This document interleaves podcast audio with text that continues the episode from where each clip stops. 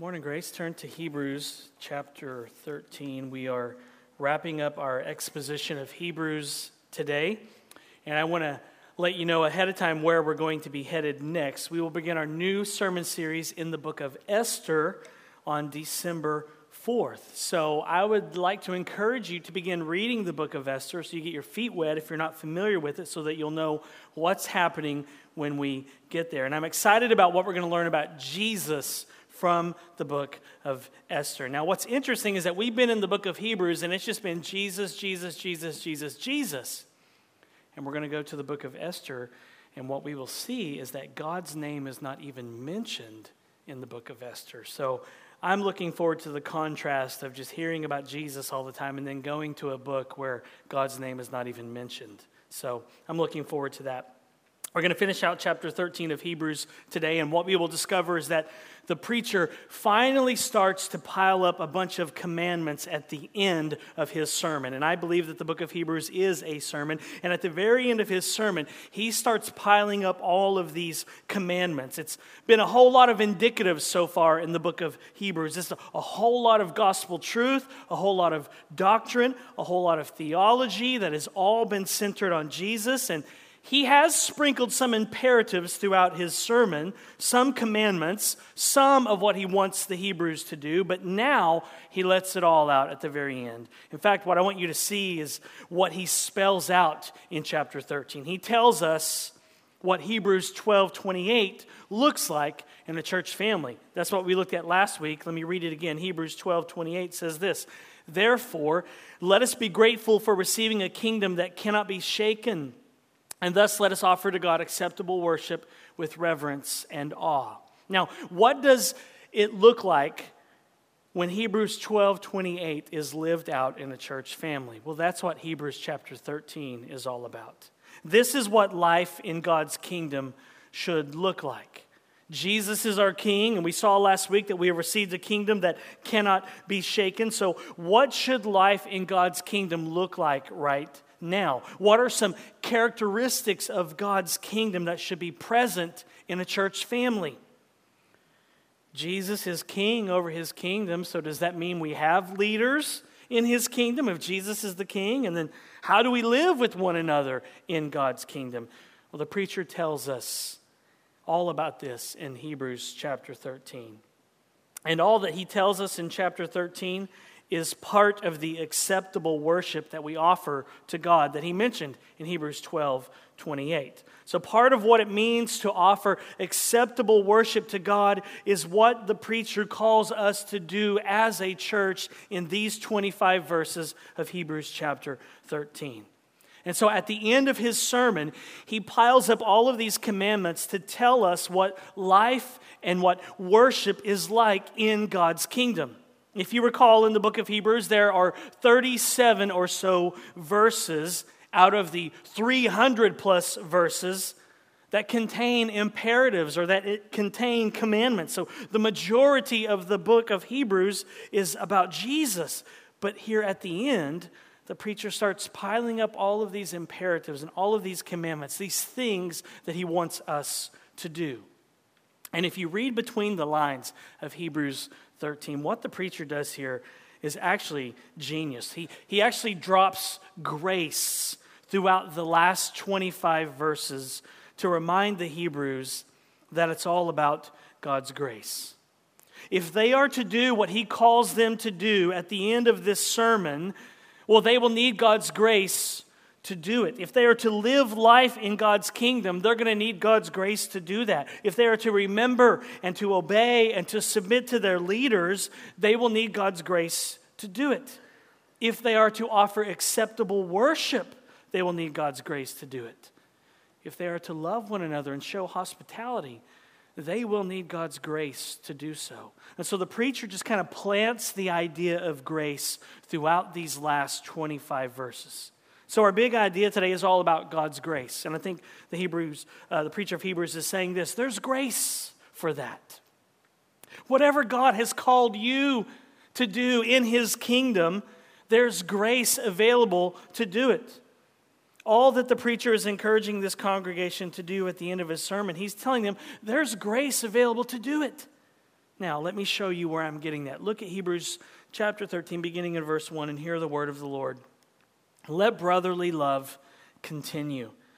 Do not neglect to show hospitality to strangers, for thereby some have entertained angels unawares.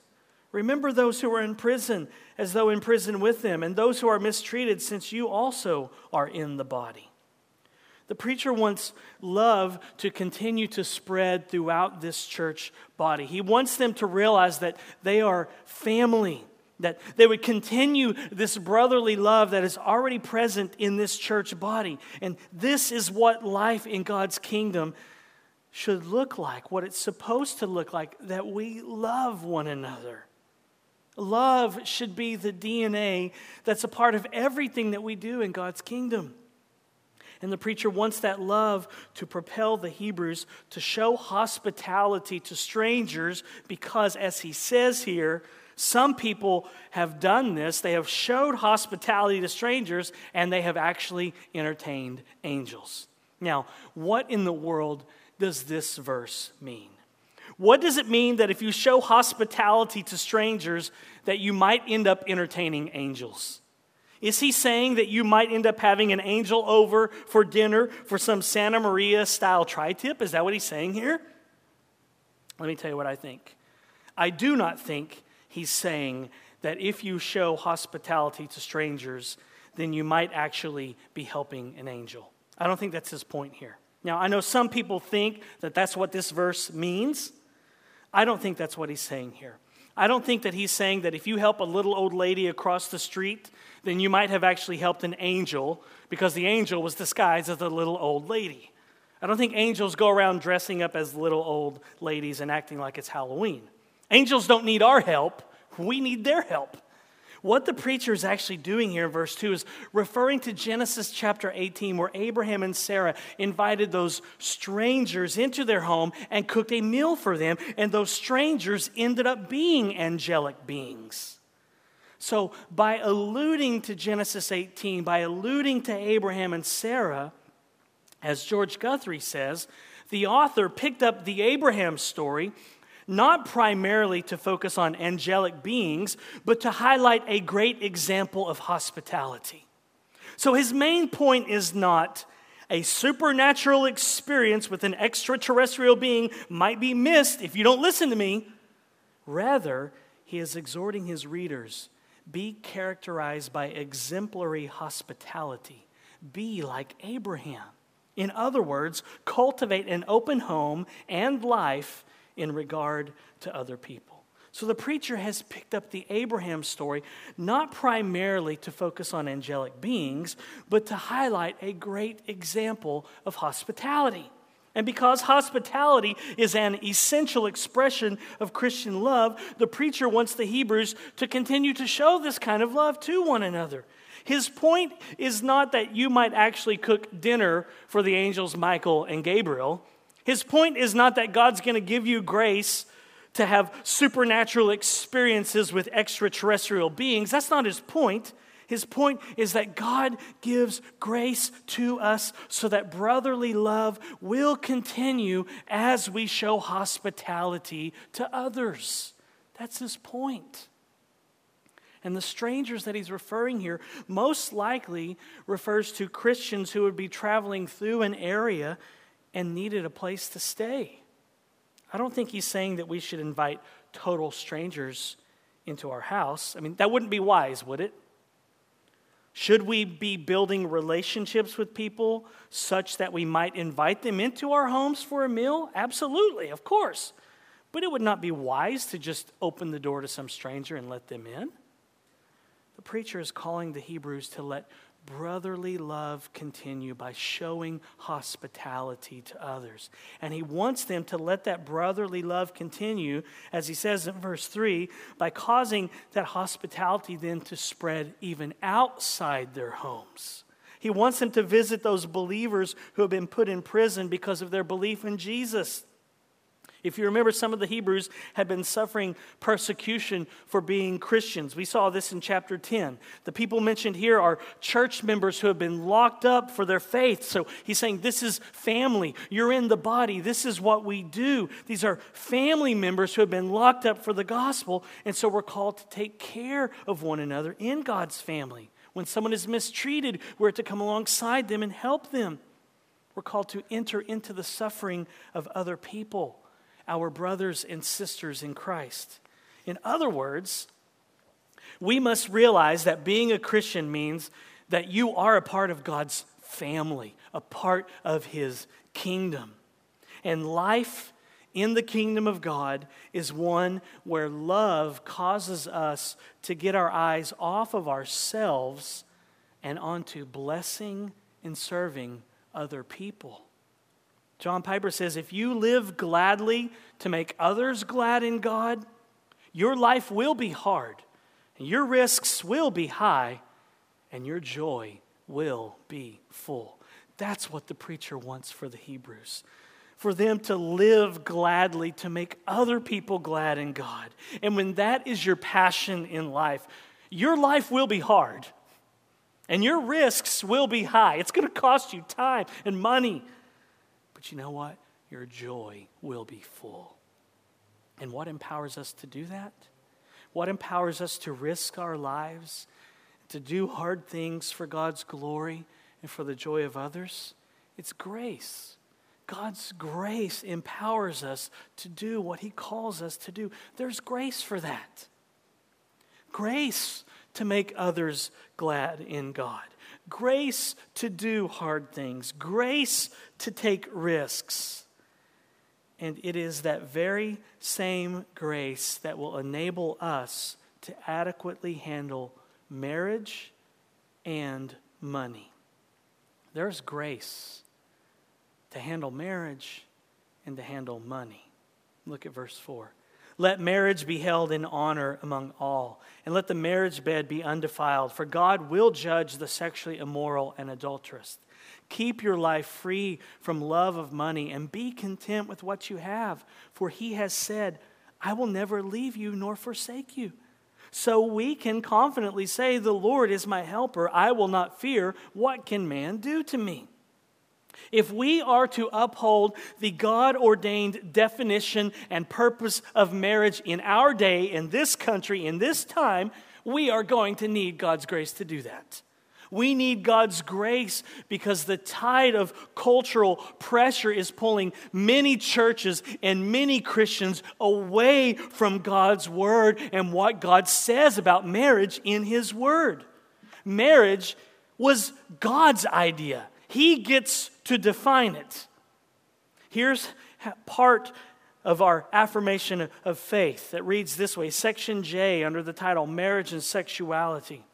We believe that the term marriage has only one meaning, and that is marriage sanctioned by God, which joins one man and one woman in a single, exclusive, covenantal union as delineated in Scripture. And that is in our affirmation of faith precisely because we want to obey Hebrews chapter 13, verse 4. We want marriage to be held in honor by all. We want the marriage bed to be kept undefiled. Even though we are a part of God's kingdom right now, and even though we're awaiting the city that is to come, we still live here in this broken world now on earth where God's kingdom is currently being extended. Therefore, because we still live here in this broken world, we are called to uphold those creation ordinances like marriage. We uphold marriage, a sacred union between one man and one woman.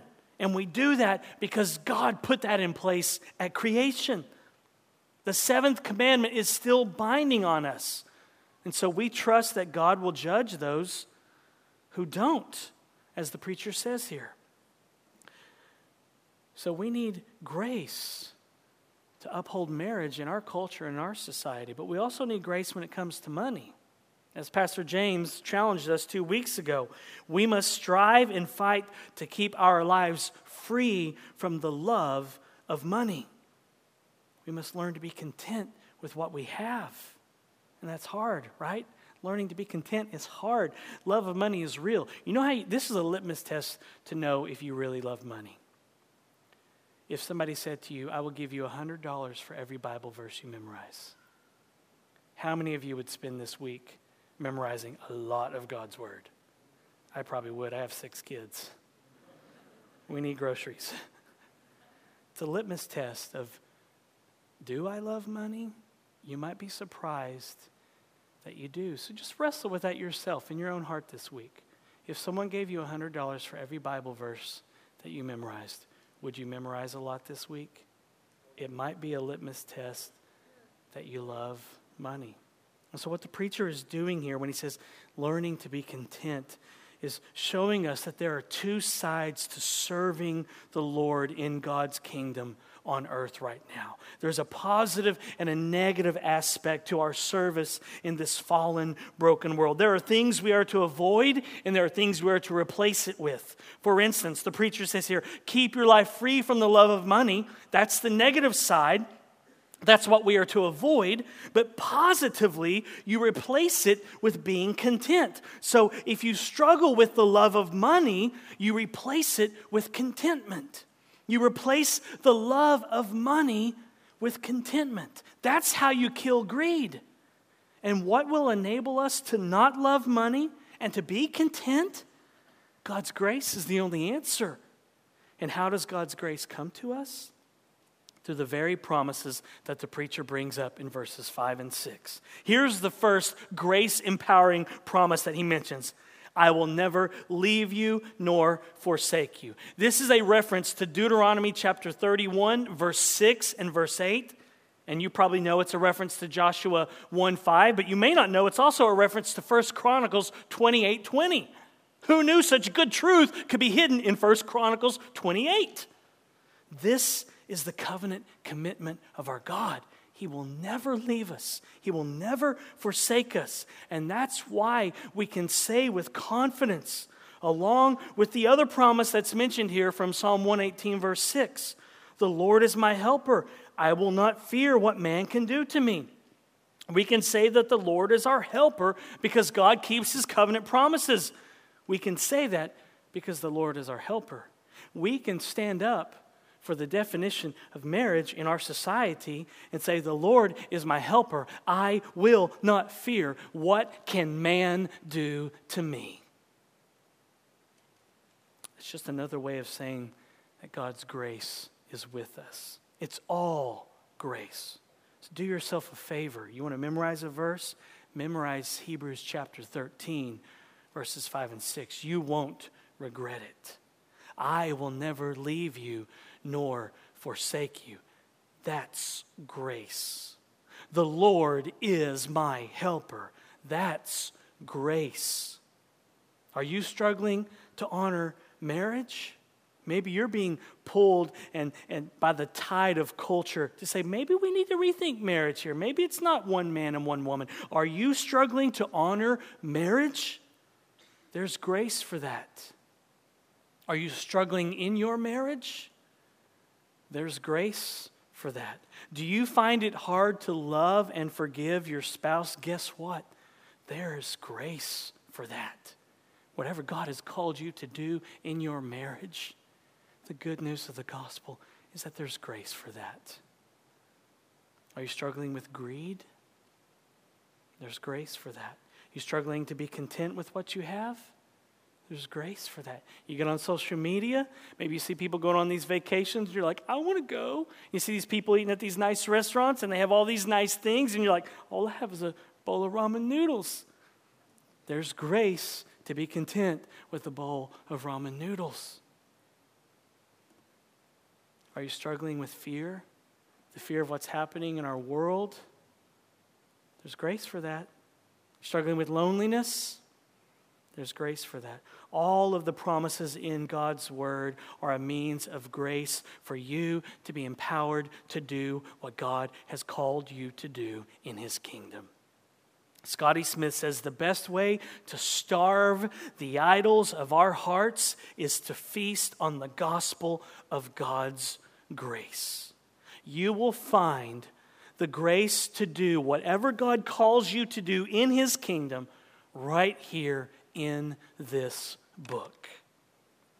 Now, before we look at verses 7 through 17, let me explain what the preacher is doing here. In verse 7, he brings up their leaders, their shepherds, their pastors, their elders, the people who are leading this congregation, and then he will bring them up again in verse 17. And what he does in between verse 7 and verse 17 is kind of sandwich uh, this idea of what he's talking about here he explains how their pastors and their shepherds have taught them about Jesus, how Jesus is the sacrifice for their sins, and how they are not to return to the old covenant sacrificial system to find forgiveness of sins. And so, in between verse 7 and 17, the preacher contrasts Jesus' sacrificial death with what the Hebrews were hearing from other people, how they were being taught and tempted by others to return to the old covenant, to return to the law, to recur, return to the old covenant sacrificial system.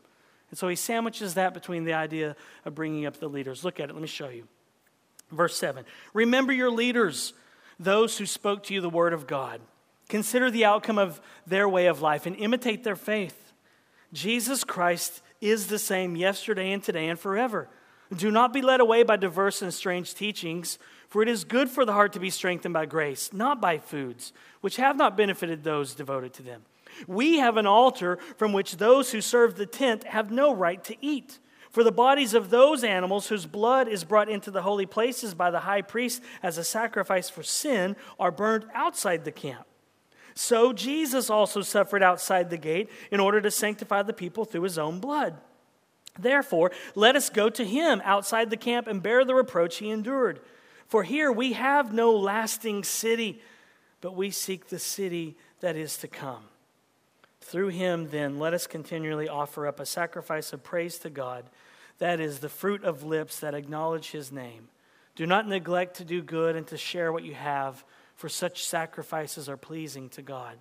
Obey your leaders and submit to them, for they are keeping watch over your souls as those who will have to give an account. Let them do this with joy and not with groaning, for that would be of no advantage to you. And so, verse 7 connects with verse 17, and sandwiched between these verses about their leaders is the teaching about Jesus suffering as the sacrifice for our sins. So, the preacher wants to point out what their leaders had taught the Hebrews about Jesus and how they need to submit to the teaching of their leaders. The Hebrews had been taught by their pastors that Jesus is better. They had been taught about his sacrificial death. But they are being tempted to return to the law and to return to the old covenant sacrificial system. And so the preacher is reminding the Hebrews about God's grace that came to them through the teaching of their pastors. So he says in verse 7 to consider and imitate their leaders. He wants them to think about how they live and imitate their faith, how their leaders trust in God's promises. These leaders, he says, spoke the word of God and taught the Hebrews what to believe about Jesus. And then he gives them a reason why they should imitate their leaders. And one reason why they should imitate their leaders is because Jesus Christ is the same yesterday, today, and forever. What these leaders taught the Hebrews about Jesus is the same doctrine, the same truth that God's people have enjoyed throughout history. He's telling them that Jesus doesn't change. He's telling them that God's truth, God's promises in His Word, it never changes. He's telling them that kingdom principles and kingdom truths do not change and what their pastors and their leaders taught them from God's word about Jesus, he's telling them it's true. It's the same yesterday, today, and forever. And then in verses 9 through 16, the preacher contrasts the gospel that these leaders had taught the Hebrews with the old covenant that they had come out of in Judaism. He tells the Hebrews in verse 9 how grace comes to us through the sacrifice of Jesus and not through the old covenant sacrificial system. He's telling them that grace comes to us through Jesus, not through the various food laws of the old covenant. He's saying this to them go to Jesus. He's the real sacrifice. It's not in Jerusalem, it's not in the temple. Grace is found in a person, Jesus. He is the one who made worship and offering sacrifices possible. His blood sanctifies. It's because of him that we can offer sacrifices that are pleasing to God. And so the preacher wants their hearts to be strengthened by grace and not by law. They were being tempted to return to the dietary restrictions under the old covenant, but the preacher is telling them that avoiding pork products, as the law commands, he's saying that will not strengthen your heart. Only God's grace can strengthen a human heart. If the Hebrews think that avoiding bacon and sausage, because the Old Covenant law says so, if the Hebrews think that avoiding bacon and sausage will strengthen their heart, then they are sadly wrong. Because in the New Covenant, bacon strengthens the heart. Amen? In the New Covenant, sausage gravy strengthens the heart. Or should I say, bacon and sausage clogs the heart? Listen, I love the New Covenant. Thursday night, we had sausage gravy, biscuits and sausage gravy for dinner. And I had bacon for breakfast yesterday, and I had sausage again this morning. I love the New Covenant. The point here is that they were trying to return to the law to be strengthened when only grace can do that. All the sacrifices of the old covenant sacrificial system and all the laws were pointing to Jesus. It's through the shed blood of Jesus that sinners are cleansed and sanctified. And so we go to Jesus for grace and not to the law. And it is through Jesus that we offer up sacrifices of praise to God, he says. It is because of Jesus that we offer up the fruit of our lips, that is, that we sing of his goodness to us in the gospel. Listen, in God's kingdom, in God's family, in the church, we sing. We are a singing people. And it is because of this gospel of God's grace that we then move out to love and serve others as well, to do good and to share what we have with others. We sing praises to God up, and then we move out to love and serve others. So the preacher reminds the Hebrews in verse 16 that sharing with others and doing good to others are pleasing to God. Offering praise and worship with our lips is pleasing to God. And so it's through our life of doing good and sharing with others, and it's through our lips that we please our Heavenly Father.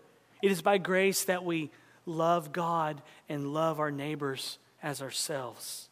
And that is exactly what these leaders and pastors had taught the Hebrews. They were taught the truth about Jesus, the truth about God's kingdom. And that's why the preacher then calls on them to submit to their leaders. Look again at verse 17. Obey your leaders and submit to them, for they are keeping watch over your souls as those who will have to give an account. Let them do this with joy and not with groaning, for that would be of no advantage to you. Listen to the beginning of that verse again. Obey your leaders and submit to them. Obey your leaders and submit to them. What if we put that bumper sticker on the back of all of our cars? Obey your leaders and submit to them. Some of you have no idea what I'm trying to apply that to, do you? Obey your leaders and submit to them. He wants the Hebrews here to obey and submit to their leaders, their pastors, their shepherds, their elders, because their leaders are shepherds who are caring for them. They are watching over the souls of this congregation, and they will give account one day. And so he challenges the Hebrews to obey and submit to their leaders so that their leaders can shepherd them and care for them with joy and not groaning. And he gives the reason why. If they give their leaders grief so that leading is not a joy and instead something that causes them to groan, then he's saying it won't benefit you, Hebrews. He's saying if you're a pain in the neck and you don't obey and follow your elders and pastors and submit to them and submit to what they have taught you about Jesus, he says, then it's not going to benefit you. Please understand this grace. Leaders are not infallible. Your elders and pastors here at Grace are not infallible. We need the prayers of this church. Leaders need the church to pray that God would give them the grace that they need to serve the church. Pastors and elders have targets on their backs, and spiritual warfare is real. Listen, if you're a pastor or an elder, a deacon, ministry leader, you know spiritual warfare is real. You have a target on your back. And so leaders should live honorably, and they need their people to pray for them so that they might live honorably. Elders and pastors desperately need God's grace. So let me tell you two things about your leaders here. Let me tell you two things about your elders and your pastors here at Grace. Number one, we are sinners. We are the kind of people that Jesus died for. So we will make mistakes. We are not perfect. We do not always make perfect decisions. Secondly, we love you. Your elders and pastors love you. We do. I know these men, and they labor and shepherd and pray and serve because they love you. They serve because they love you. Please know that. We are just an elder meeting last Tuesday night, several of them sharing how God has opened doors for them in places of ministry to reach out to unbelievers. These are godly men who love you. It's not easy being an elder or a pastor. You may not know this about the church. It might be a surprise to some of you, but people complain. People whine. People spread rumors. That's not God's plan for his family. God wants brotherly love to continue. He wants his children to submit to the leaders that King Jesus has placed over his kingdom. He wants his leaders serving with joy and not with groaning. As I said, spiritual warfare is real. And the elders and the pastoral staff here at Grace are sinners who need God's grace just as much as the next person. And if you need to submit to your leaders, and you struggle with that because of some decision your leaders have made, there's grace for that. There's grace for you to submit. And if you're a leader here and you struggle to love and lead and care, there's grace for that. There's grace for all of us because all of us are sinners who desperately need God's grace so that brotherly love will continue in this church family. Whatever it is that you're struggling with in this church body today, it could be that there's somebody here that you just can't stand. And maybe it's one of the elders, maybe it's me. The preacher of Hebrews wants you to know there's grace for that. There's grace available to live life in God's broken, messy family. Yes, God's family is messy. God's family has issues, as every family does. Listen, I told someone this week every family is messy. Every family has that one person who's seriously messed up, and maybe more. Everyone has that one crazy uncle. They're like, that guy here, you got to watch him.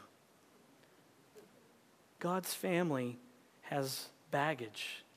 God's family sure can cause a lot of drama, but He still loves us. And He gives us grace to let brotherly love continue here in this messy family.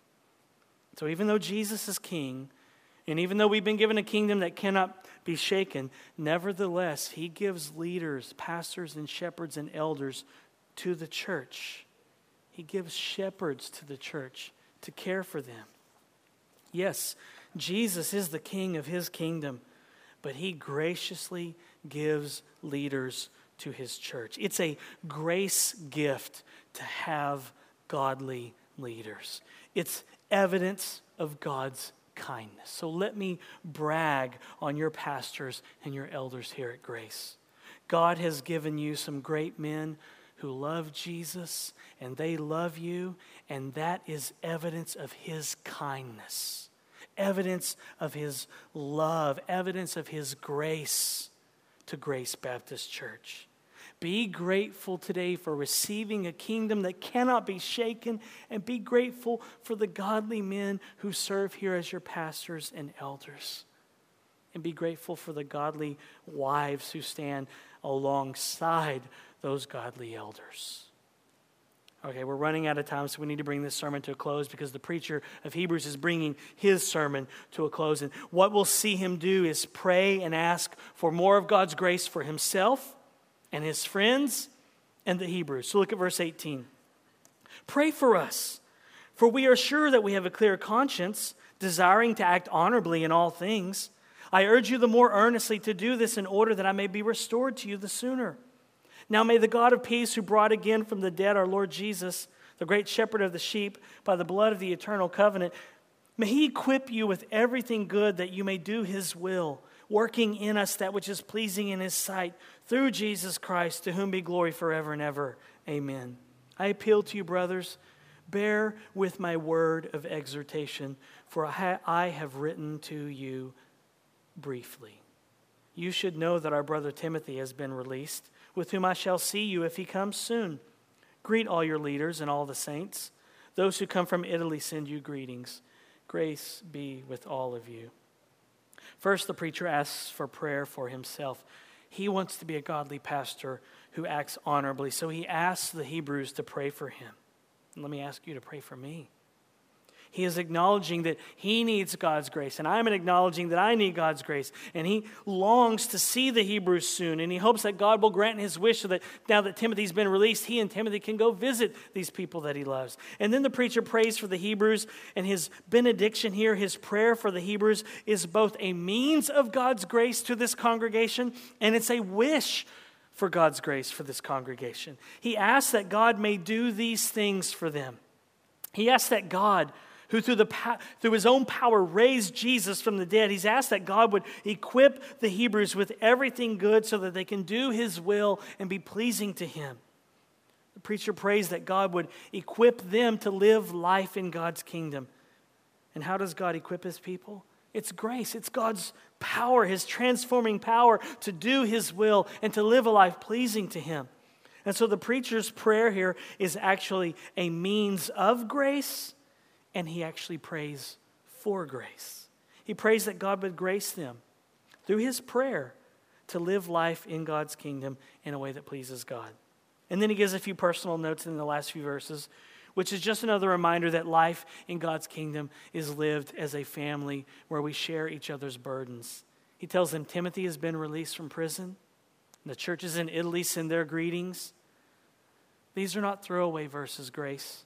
These are verses that show us the care and the fellowship and the brotherly love that should characterize and that should exist within God's family.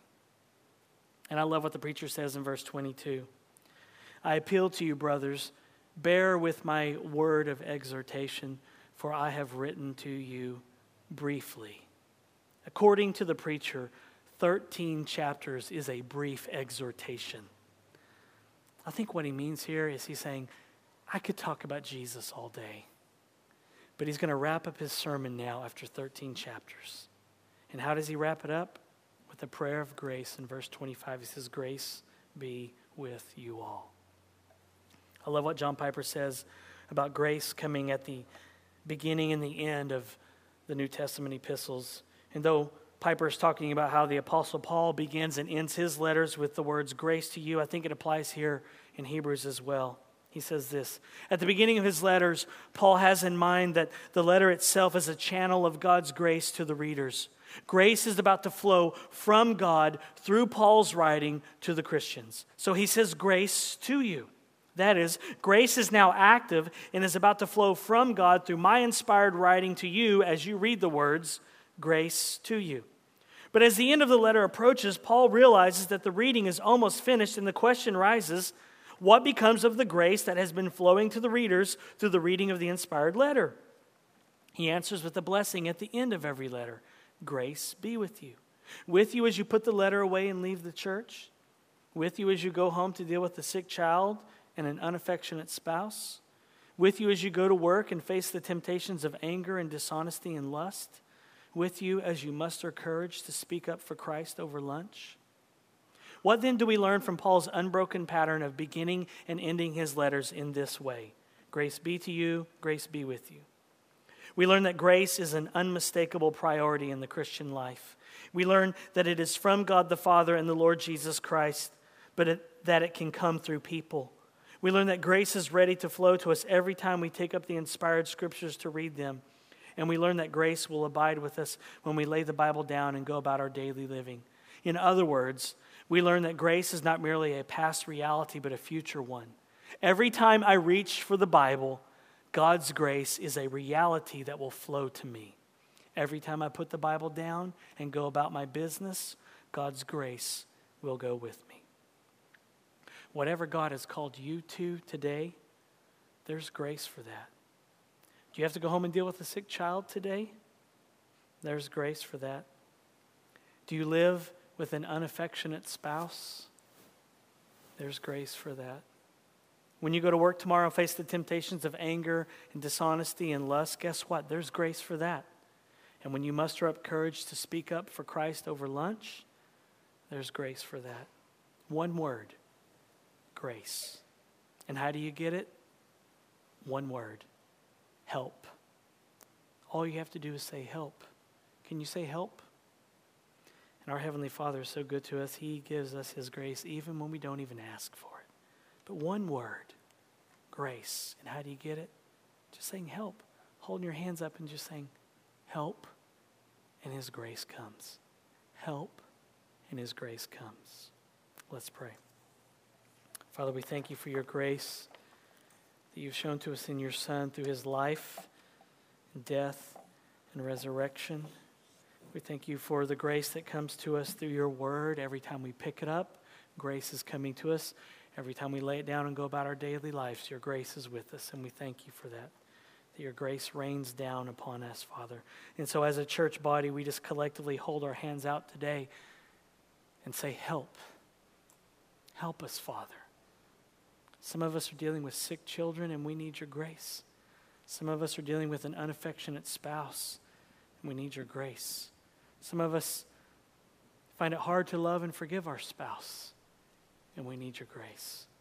Some of us need courage, Father, when we go to work tomorrow, as we battle lust and dishonesty and anger and as embarrassment as we speak up for the gospel over lunch. We need your grace, and we just say, Help.